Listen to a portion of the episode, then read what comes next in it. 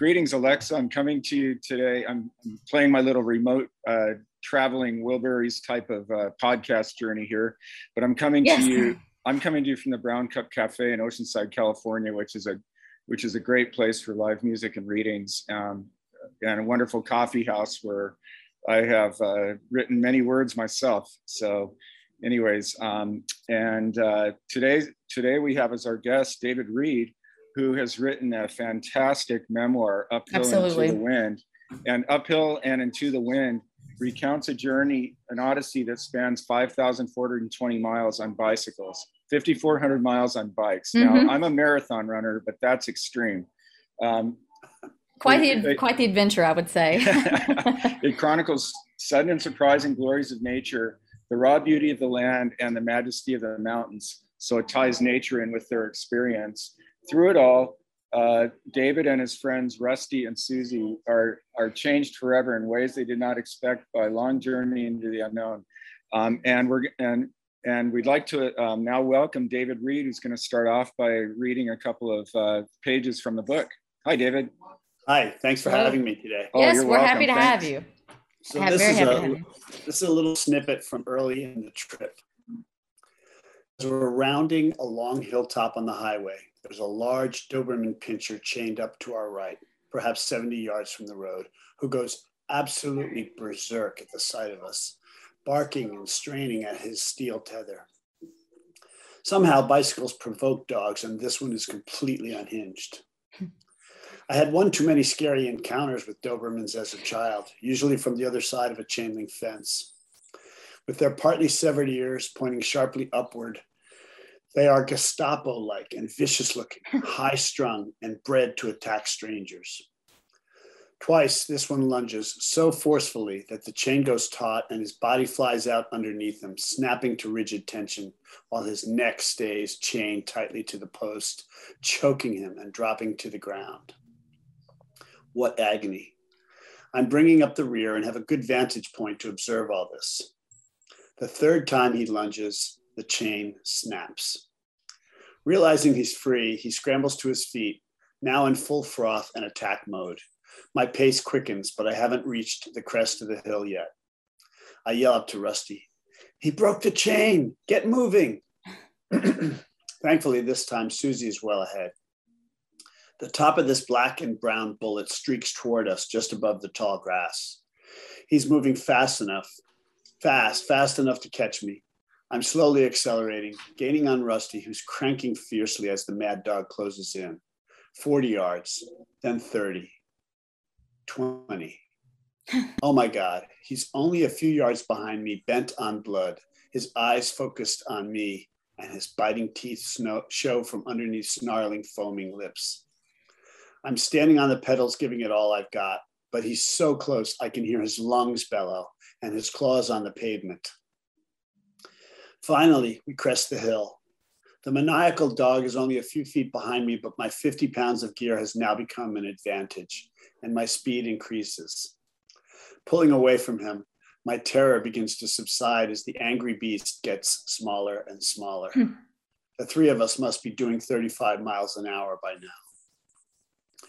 Once we're outrunning him, we don't look back for a while. But when we do, he's still there, unrelenting. My heart is pounding. He chases us for over a mile before giving up. Dog encounter number one. A narrow escape, I'm, i have to say. yeah, I'm never running on an open road again. no kidding. you know, it, it's it's funny because one of the things about memoirs, besides sharing the journey, mm-hmm. the you know, reading the writer's journey and, and participating in that journey through the words, which this book makes it very easy to do, is it also it also invokes memories of our own that are related mm-hmm. to what the book's talking about. So when you read that, I was thinking uh, when I was marathon training in New Hampshire in the White Mountains in 2004, and I was at the end of a, a 20 mile run going up a hill. So in other words, very tired. And all of a sudden, this uh, this um, um, Tibetan Mastiff made a run for me from this farm across the way just a straight run. And there was nothing I could do because I was too tired really to defend myself. And he crosses the street. And as he's running, as he's racing across the street, just looking right at my legs, um, a van came and hit it. Oh. It took out the it took out the dog. The dog was so mean that it got caught up in the undercarriage, and when the van finally it came out the back end, it just got up and ran away. Wow. Yeah, and I mean, if it wasn't for that van, you know. Oh right. That's dogs. Yeah, um, I was hoping you would. I was hoping you'd read the Doberman scene because that's one of my favorite scenes in your book. Um, yeah, and that was so, so, poetically written as well. I mean, it really yeah. just portrayed everything that happened. You feel like you're really there. So, and one thing that I saw when I was, you know, researching your book and even reading some segments myself was that a lot of people had commented on that. So that was just like the perfect scene, Bob. I agree with you. Yeah. Um, so, David, you're you write you you write about a journey that uh, took place in 1973, 74, that era. Mm-hmm and you wrote about it recently. What was it like to go that far back in time and relive one of the monumental experiences of your life um, in yourself and, and then to write it? Well, fortunately, I had journals, seven journals from that year. okay. Nice. That's where the so, memory is. Okay. Wrote every day. Some of these were quite hard to transcribe. Um, but to relive it uh, you know, took me deeper and deeper into every day on this. And you know, mm-hmm. when you start to remember things, there's more and more that you remember. So it was it was a it was a thrilling experience to do that. Okay, um, and so when you when you set about going, at, you, your memoirs, you know, like a real like like a good memoir, it's layered with different things. It's a personal story. It's the mm-hmm. story of the land in the at that time. It's a story that challenges you all and the and the exhilaration you all experienced on your journey. Um, when you when you set out to write this, what were you hoping to accomplish, and what how did it come out? So. um, when my dad passed away, he lived a good long life, and he had written a 13-page memoir. It didn't, hmm. you know, it was just in a file, and it was about something he did that helped change World War II, which was very cool. And I thought I have to write my story. So I started writing. I got about 50 pages in and I went, ah, it's the bike journals. Um, so anyway, so that's kind of how it started. Um, when I, you know, I just knew it had to, it was a story that had to be told. So once I got going and I got encouragement from my friends, Rusty and Susie, of course, once I got going, um, it became, you know, it, it just became bigger than me. So that, that's very exciting too. So when, yeah. when, when transcribing this from some of these journals, um, I mean, did you just kind of write these events as they came, or did you sequence and like drop a specific timeline for how each event unfolded? I guess. Well, the good news, Alexa, is that the, the journals were mm-hmm. contemporaneous. Mm. Okay. So you know, I'd write every day, or if I didn't write every day, you know, the minute I had a chance to catch up, I would. So when I transcribed them, which I did, by the way, on a with a boom mic on Dragon Dictate, and it was oh wow, yeah, it was quite flawless. Huh um, you know, it, the storyline was a through story. Um, mm. There's there's only one flashback in the book. It's at the beginning, um, and and um, I guess that was that was the easy part for me. Um, you know, when normally when you, for instance, talk about fiction writers or you know anybody, even um, Julie Moss's book, um, mm, yes. you know, you're putting stuff together and you you know there's all this arranging that's going on i didn't have to worry as much about that mm-hmm. i had a through what happened though is of course is that pieces were taken out after a while i started out with four 415 pages oh wow okay ended up with 315 so well that's that's how books become great you distill mm-hmm. them True. So yeah, that is kind of a convenience for you. You can really focus on the more creative aspect instead instead of having to, um, you know, recount each event and try and make sure it's as accurate as possible. And I feel like a lot of people, a lot of authors that write memoirs, um, typically have to focus on, you know, looking back and haven't journaled everything like you have. So that's definitely a, a convenience, as I said. So.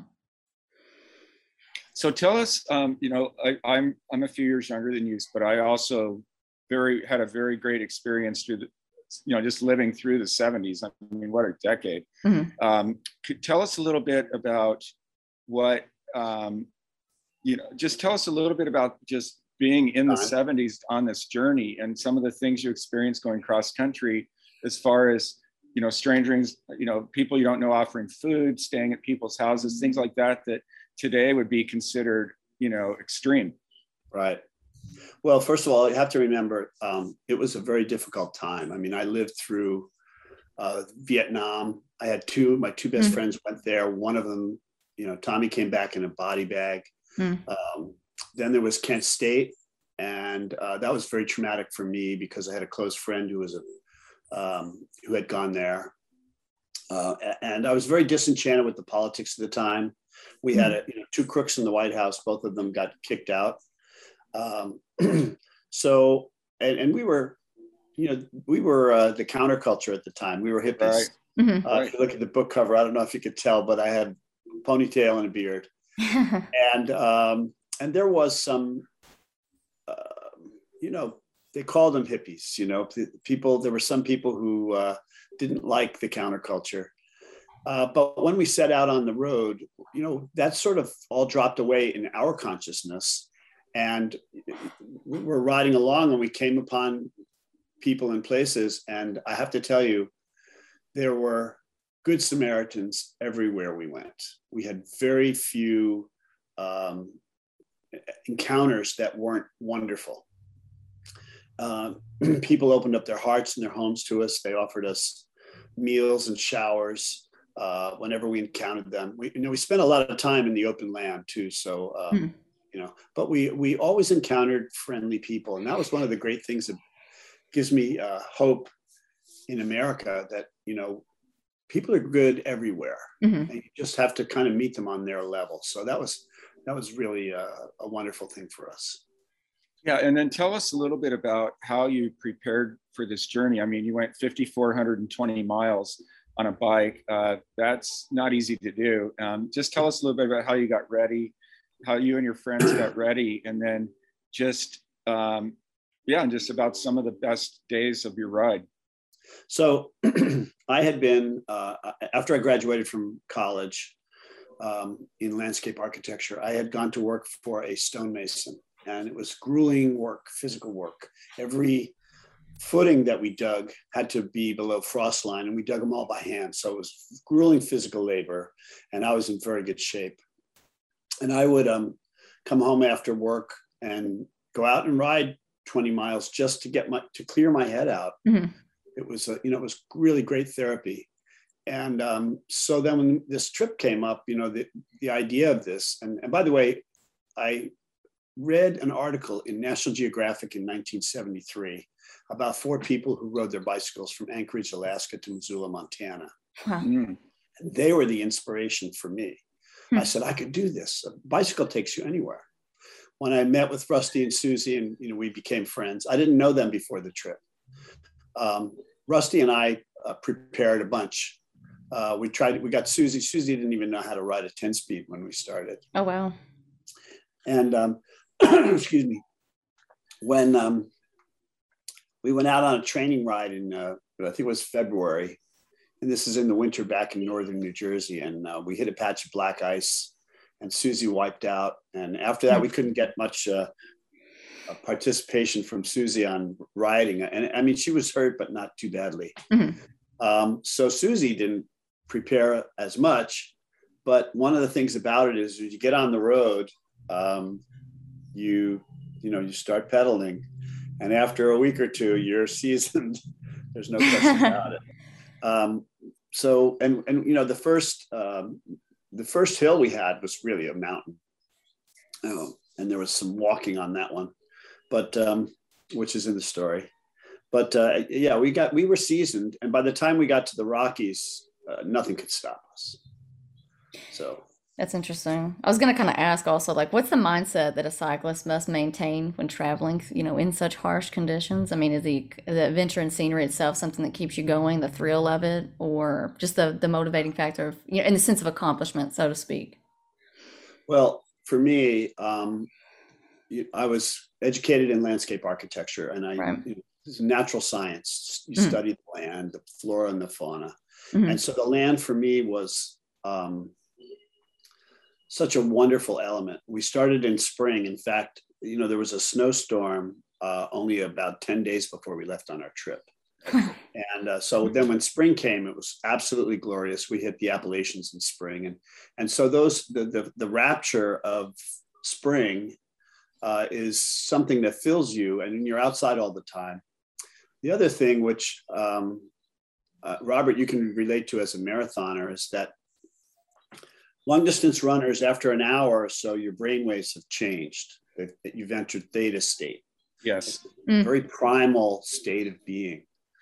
Um, and it's and and we were in we did that all day long every day so we were in this primal state and that changed our consciousness uh, and i think the natural settings became more and more glorious as we went you know you become one mm-hmm. with the land you're riding through it um, you know we started to experience the land in ways we didn't know were possible so you were able yeah. to kind of look at things through a different lens when you got yes. into that that state okay yeah and that really changed I, I think all of us forever yeah, you um, you kind of took my question out of my mouth, but um, yeah, I was going to mention that, how, and and to your writing itself, the way you wrote this is really beautiful. Mm-hmm. But there's this arc through, there's this arc showing when your minds went to theta state, and also, and just, just you can just see it in the writing how what you see and what you experience inside and out, um, your interactions with others, it it it perceptibly changes as the book continues, um, and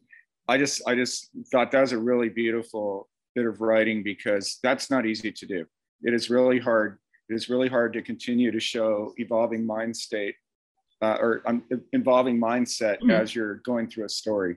Um, so um, I'm really glad that you put that in the book. That because, like you said, whether it's marathon running or ultra running or cycling, um, that you just peel away layers of yourself and you're just left you know left more and more pure uh, essentially that's exactly right yeah primal state and yeah. you know our intuitions became more mm-hmm. powerful mm-hmm. sure time. that's, that's sure. what happened is you you know if you think of all the erratic thoughts you have you know the channel switching in your brain mm-hmm. it's all gone away and then by that time you're very intuitive so i have an interesting question i think how did your uh, at that time, time, it was a degree in landscape architecture. Obviously, became a career landscape architect later. But how did your degree and the knowledge you had in landscape architecture at the time, how did that help you in planning routes and um, and and just re- your relationship with the land as you went across country? So we we knew that we would have to head south to start with, for two reasons. One mm-hmm. is that it's warmer sooner. Sure. Um, the other is that if you look at Pennsylvania, and this this goes to my knowledge of geography, geology. There's about 400 miles of ridge and valley. It just goes like this. You can see it from space, and we thought we we don't want to subject ourselves to that.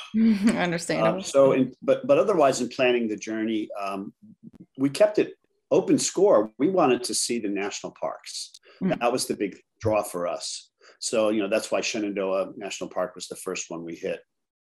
And we hit many, but those were our those were our real plans. We wanted to see them. And of course, because I'd studied land and flora and fauna, um, you know, I knew a little bit about them, but as we as we experience them, you learn more, you become intimate with them. There's a scene in the book um, on the top of Hawksbill Mountain. It's the highest peak in yes. the Shenandoahs. Yes.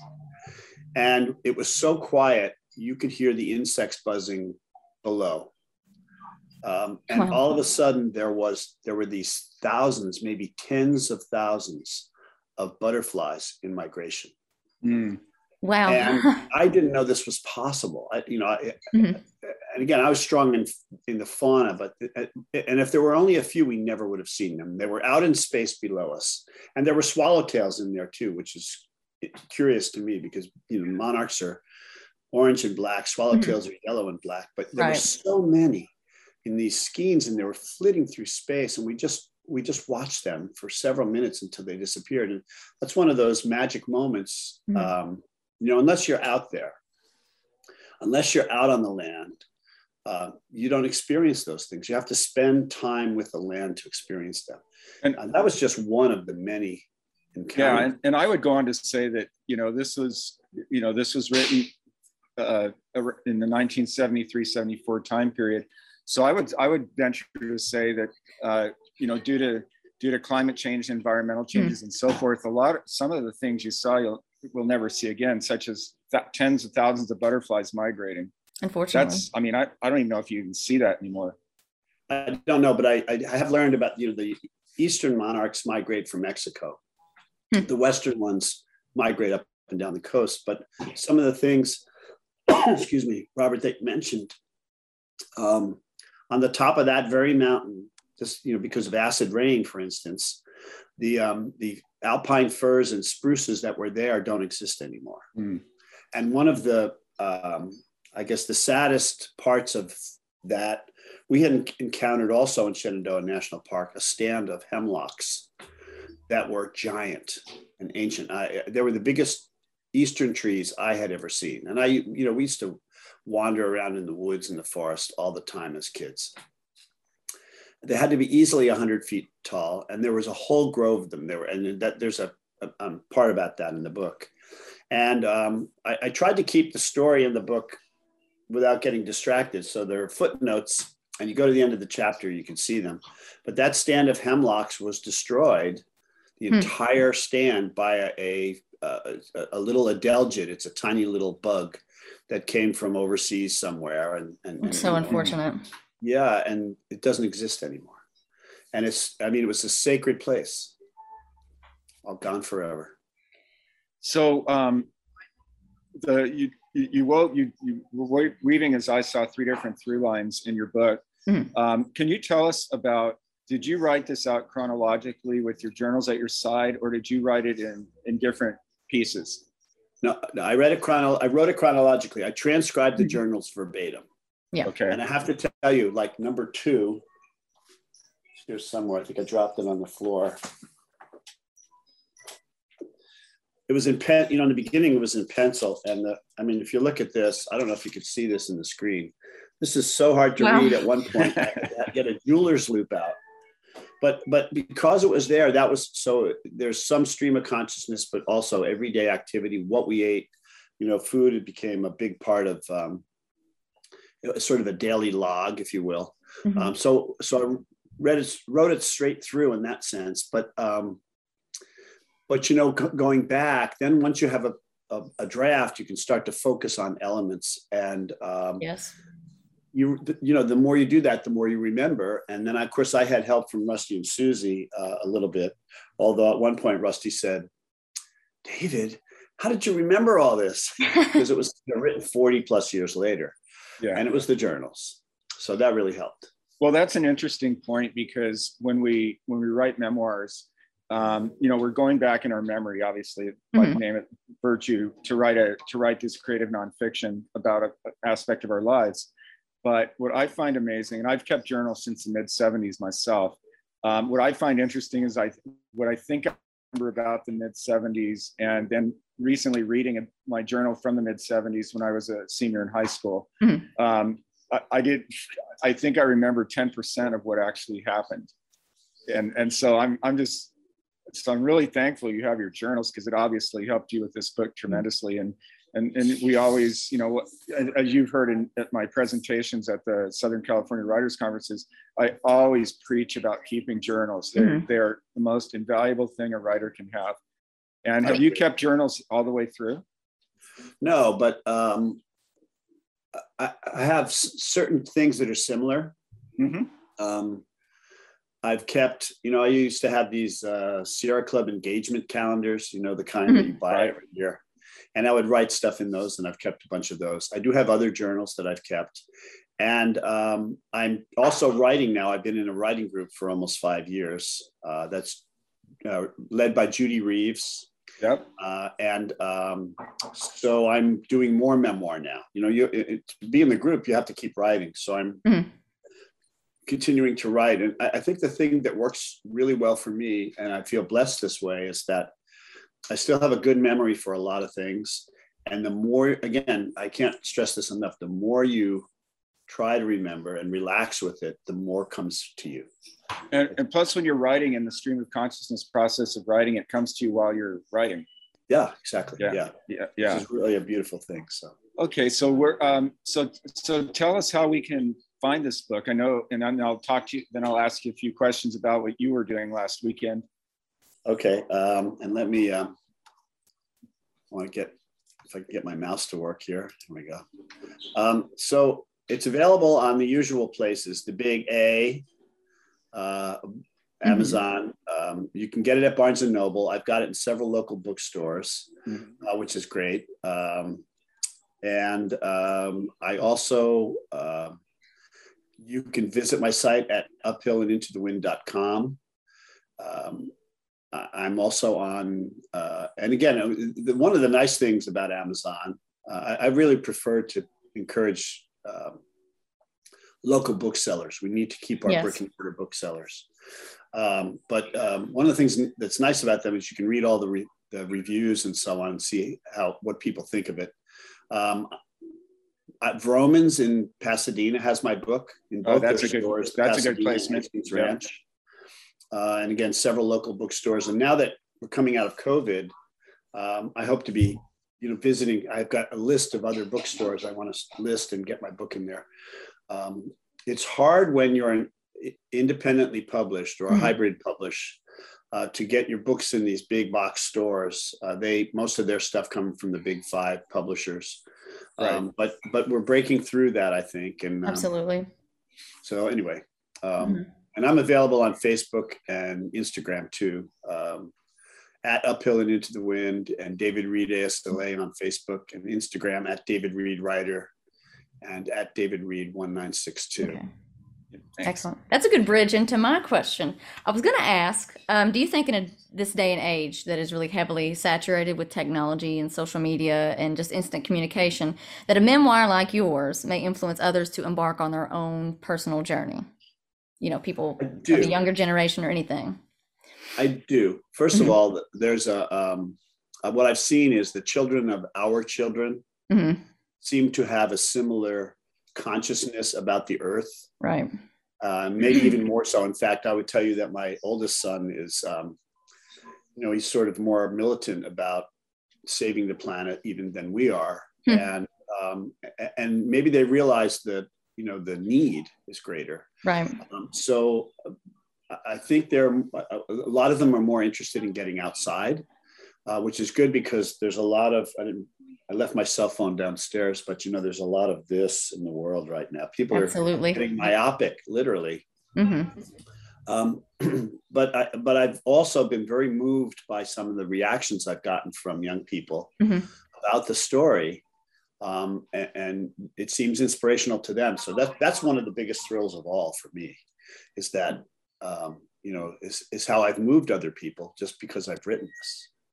And the cool thing for me is, you know, one of the things I told Rusty and Susie when the book was finished, I said, you know, we've committed this to the world now. Mm-hmm. It's out there forever. So um, now I just have to make sure we get a lot, lot, lots and lots of people to read it. Absolutely. right. right. And I feel like yeah, I really feel like that people, um, particularly particularly in my generation, are really thirsting for that. You know, able to be more introspective. You know, when you kind of just set down the cell phone and really just go out in nature as you did and go on that grand adventure, so to speak. So, yeah. Yeah, and that's a really interesting point about our children's children. Um, mm-hmm. And Agreed. like I, I was at a robotics. I, I was working with some robotics kids at a, a middle school in Carlsbad, California, a couple of years ago and it just went what this one seventh grade girl said just hit me. And we were talking about climate change environmental you know you know and and like our kids baby boomers kids sometimes look at and blame just flat out blame us for what's wrong with the world. They just say you, you know you screwed up the world. But they don't offer solution in, in general but their kids like this little 13 year this 13 year old girl just said okay you guys screwed it up but we're going to fix it. So they're already in they're mm-hmm. in solution mode coming out of the womb practically this generation. Yeah and there is hope. We can do this if we pull together. Yeah yeah.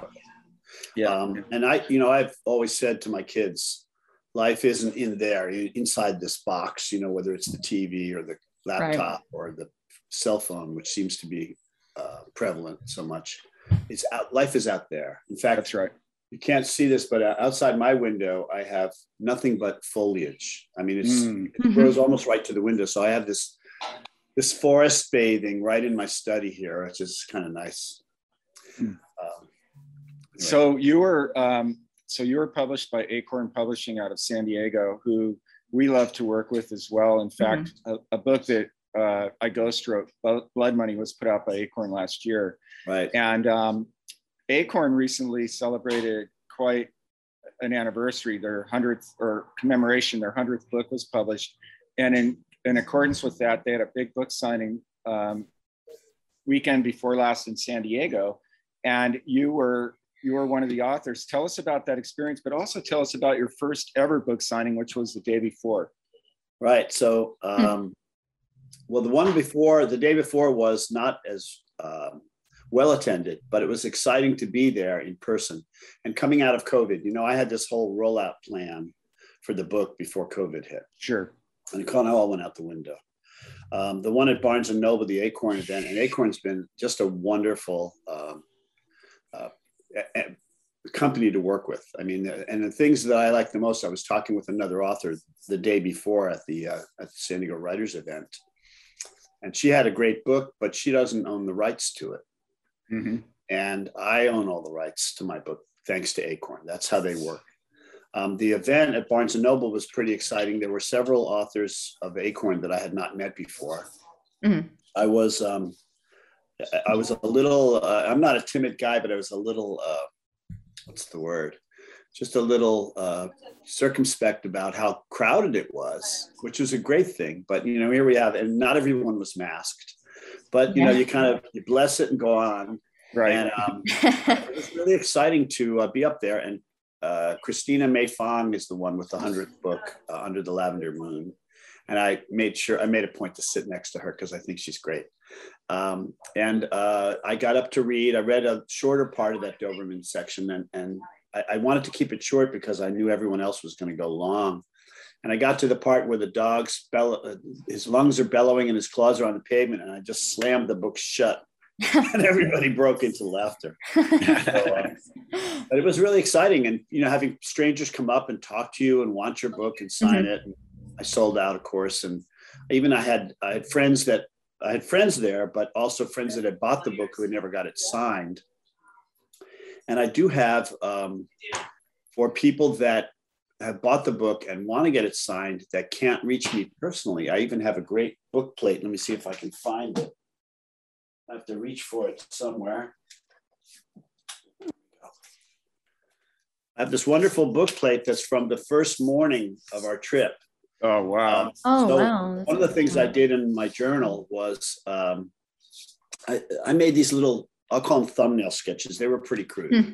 and this was one of them. This was the first morning out. There's the there's the um, the waxing or waning moon waxing coming up in the coming no, up waning, and right. Venus and Jupiter, and um, at sunrise. And I have a little thing that explains that when I send it. So people send me a self-addressed stamped envelope. I've been sending out book plates. It's really fun. It's kind of like having pen pals, you know.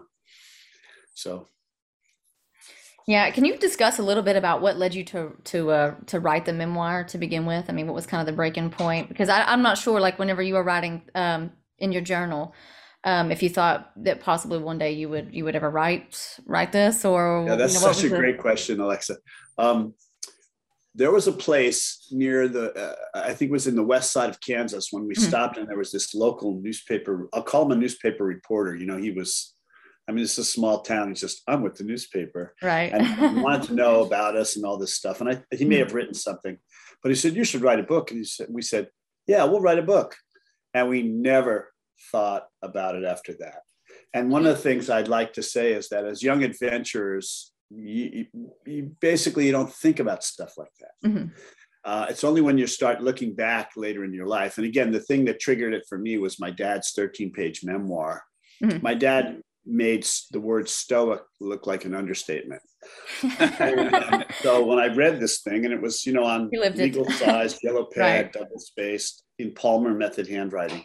Hmm. Um, and I just it, that inspired me. I thought, well, I should just write about. And I never thought about the bike trips until I got about 50 pages in. So I have all these wonderful, you know, I have 50 pages of really good childhood memories written mm-hmm. down. And then uh, and then when it hit me, oh, you know, I had the, all the journals. So that's how it started. Okay. And yeah. once once it did, um, you know, Rusty and Susie were like really stoked about it. Mm-hmm. So I've stayed in touch with. It kind of snowballed. You know, he put that idea in your head and it kind of snowballed from there. That's interesting. Right. In, in mm-hmm. fact, um, I had gone back east at one point a few years ago, and mm-hmm. and we we had a reunion, Rusty, Susie, and I, and um, I told them, I said, you know, I've been living with you guys every day for the past few years. so, which is a, which is a very uh, unusual. I, you know, I've never experienced anything like that before. Mm-hmm. Being so close to your characters in your book, and you know, I am a debut um, memoirist. This is my first book. Right. I do have others planned, but they're Good. not going to come out. You know, some people churn these books out. I don't know how they do it. Uh, although now that I'm semi-retired, I'm, I'm phasing out of landscape architecture. Mm-hmm. I still, I did about 35 hours of work in the last two weeks, so that tells you kind of where. Yeah, I'm you're at. phasing out. That's great. Yeah, I'm easing out. It's not a, it's not a shock, um, and uh, and with COVID, we can't do as much traveling as we'd like, so I'm okay. Exactly. Yeah. But uh, but I have more writing uh, on the table. are you are you going to write more memoirs? Are you going to go into yes, fiction? Uh, yes. Uh, okay. I have. Um, so I'll give you a little a little snippet. I had yeah. a twin sister. Mm-hmm. She's passed on now, and uh, right. uh, so I had you know uh, after uh, after reading my entire uh, Uphill and Into the Wind book to my reading critique group in five to seven page snippets every other week for two and a half years. I had to write something new and I started casting about and I have great twin stories. Mm-hmm. And one of the people in my group said, David, that's your next book. It's about Jackie, yeah. my twin. So um, anyway, so I'm continuing to do that. Uh, and, um, and, but, and I also, the other thing I want to do is I have a, a, very illustrious family tree. I want to write a historical, I don't know what you would call it, um, but about my family tree. They're in, they're in a lot of books. Um, and um, I'll get to that. it sounds interesting. You have well, it sounds good, like good project so what, on the horizon. Yes. So I'm not sure about this semi-retirement. It things it sounds to me like you're getting into a new career. Second career, yes. yeah, right. I'm not sure if so, that's a retirement so much. no, the, the, the, career that all of us writers work our regular jobs, hoping we ever get to have. You know. well, I'll, i can do it at my leisure, and I can, sure. um, you know, I'm an early bird, so I rise early, and that's the best time of day to write for me. Yeah. So uh, a good part of our audience is um, aspiring writers mm-hmm. and you know students and people are trying to write. What are a few tips as a first-time memoirist who wrote such an incredibly beautiful book that yes. makes it look like you've written five or six books?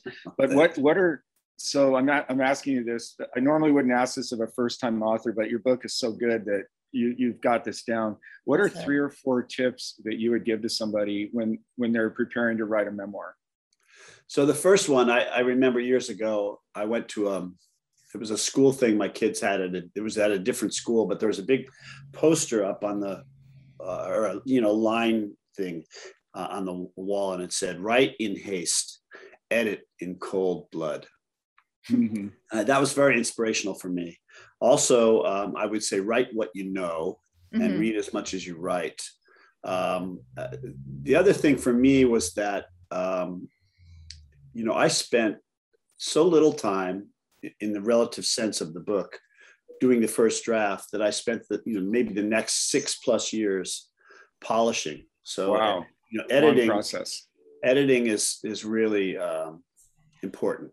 I think it's really also important for young writers, new writers to um, join a writing community. Absolutely. I did not know anything about the Southern California Writers Conference until I talked to a neighbor who had been published. Mm-hmm. And it was last minute, and she said, "You know, try it. They'll let you in at the last minute." And I did, and I've now I've joined this uh, the community of the literati. I feel very fortunate to uh, to be there. And then, of course, after that, I met a woman who said, uh, you, you know, the writers conference here is 95% fiction you should go to san diego writers Ink and, and join a memoir group and so that's when i met judy reeves and we have a very special group and uh, that's been great yeah so, and so, i'm sorry and for our for our reader for our listeners and viewers Judy Reeves is a superstar in Southern in Southern California literary mm-hmm. community. Um, as she has between her writing groups and her editing, she's mentored a bunch of us, including myself, years ago.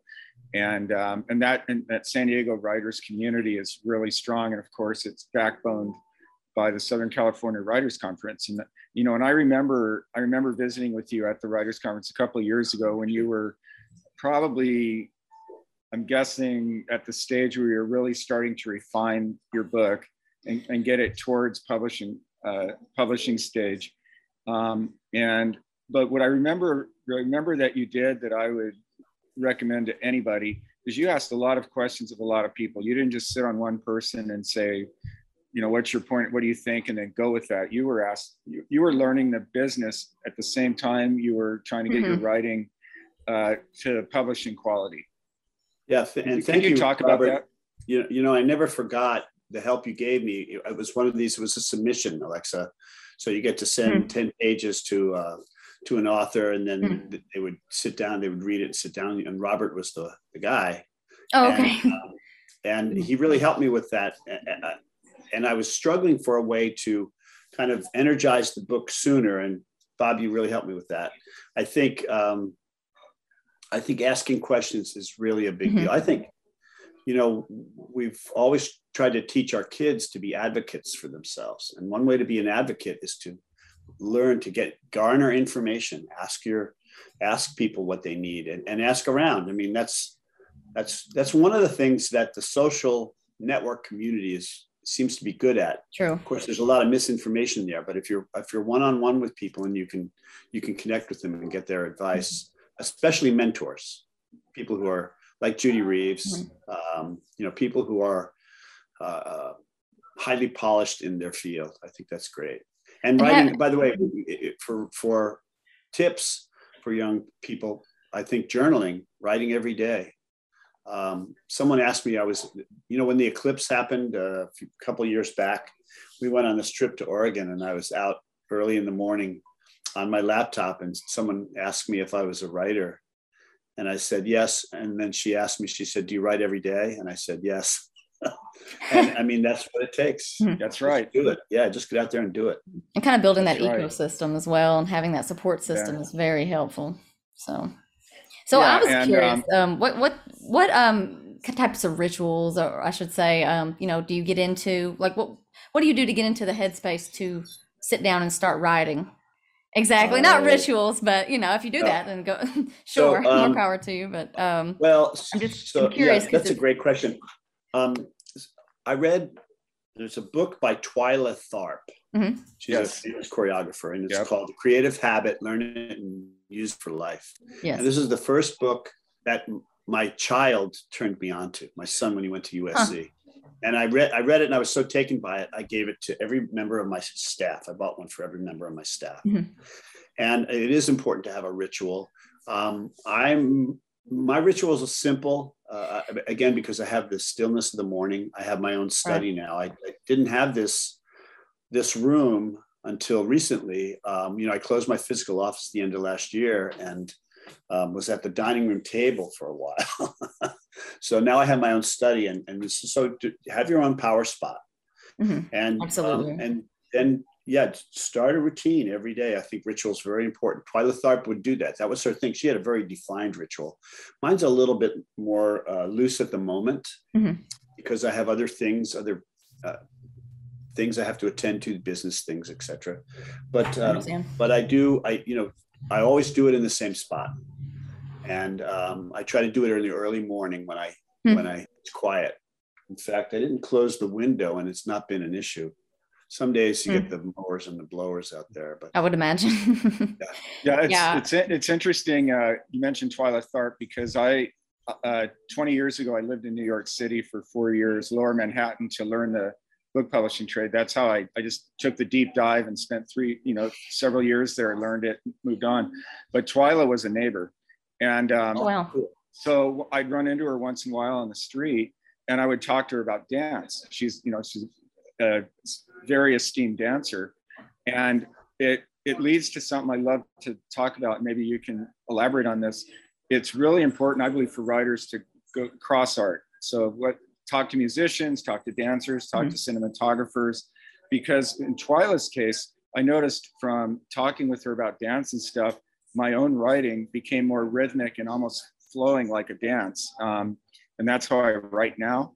But it just, it was just, just listening to her in the osmosis. She's a great influence. Yeah, her book, her book influenced me, and I had learned to, in my professional practice as a landscape architect, learn to be creative my entire adult life. Um, but I still learned things from that book.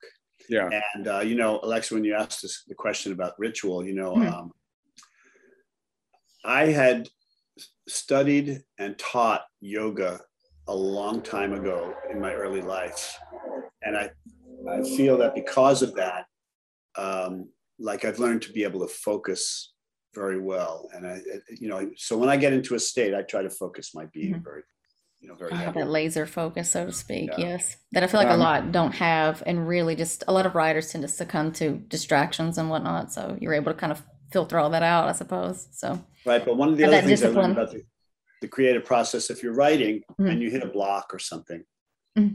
stop and come back ten minutes what I used to do, this is very interesting in in designing projects, whether parks or whatever. Mm-hmm. And I would, you know, there's some very specific site constraints. I would, uh, if I hit a block, I would mm-hmm. get up, walk away from the table. When I came back, I turned the drawing upside down, mm-hmm. just get a fresh new perspective.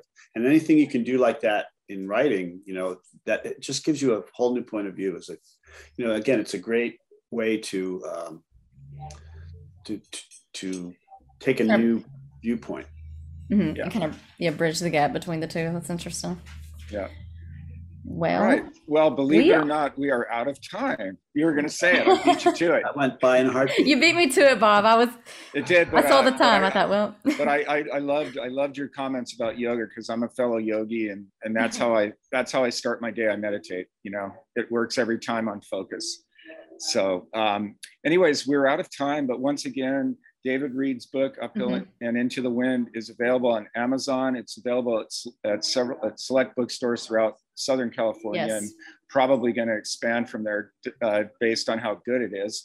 And also on other online booksellers. It's published by Acorn Publishing, and it's doing really well from what I can tell.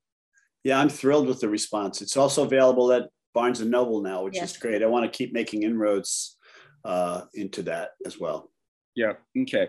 Well, David, it's been a joy and a pleasure to have you on, especially since I was honored and privileged to be there at kind of an early stage of your of your book writing journey.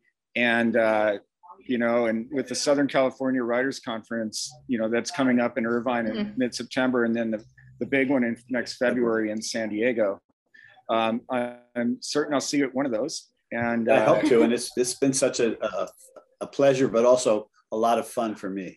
Yeah, Appreciate good. taking the time. That's the main sure. thing. yeah. Well, we we and we've loved having you on Front Page. Absolutely. Pass. And um, thank you for joining thank you us. So, thank you so much, and it's congratulations again. It's a wonderful book, beautifully written, uh, really provocative story, mm-hmm. and and um, gosh, and anything to do with uh, landscape, I'm all in. Mm-hmm. you know, can I can I give you a, a, a spoiler, if you will? Absolutely. Sure. Behind me, all the photographs. Uh-huh. Um, in the book, there are little eyeball icons, and I have they they're all connected to a uh, there's a QR code in the back of the book where they they can all be seen in color on my website. The centerfolds ah. are black and white, and there's only a few of them, but all the pictures are on the website. So, Keep that in mind. Yeah, fantastic. Okay, um, awesome. and all right. Thanks again, David. And it was thank you for coming on the show. Pleasure. Look My forward pleasure. to seeing you soon. Hope Take to. Care. Thank you. Bye bye. Bye.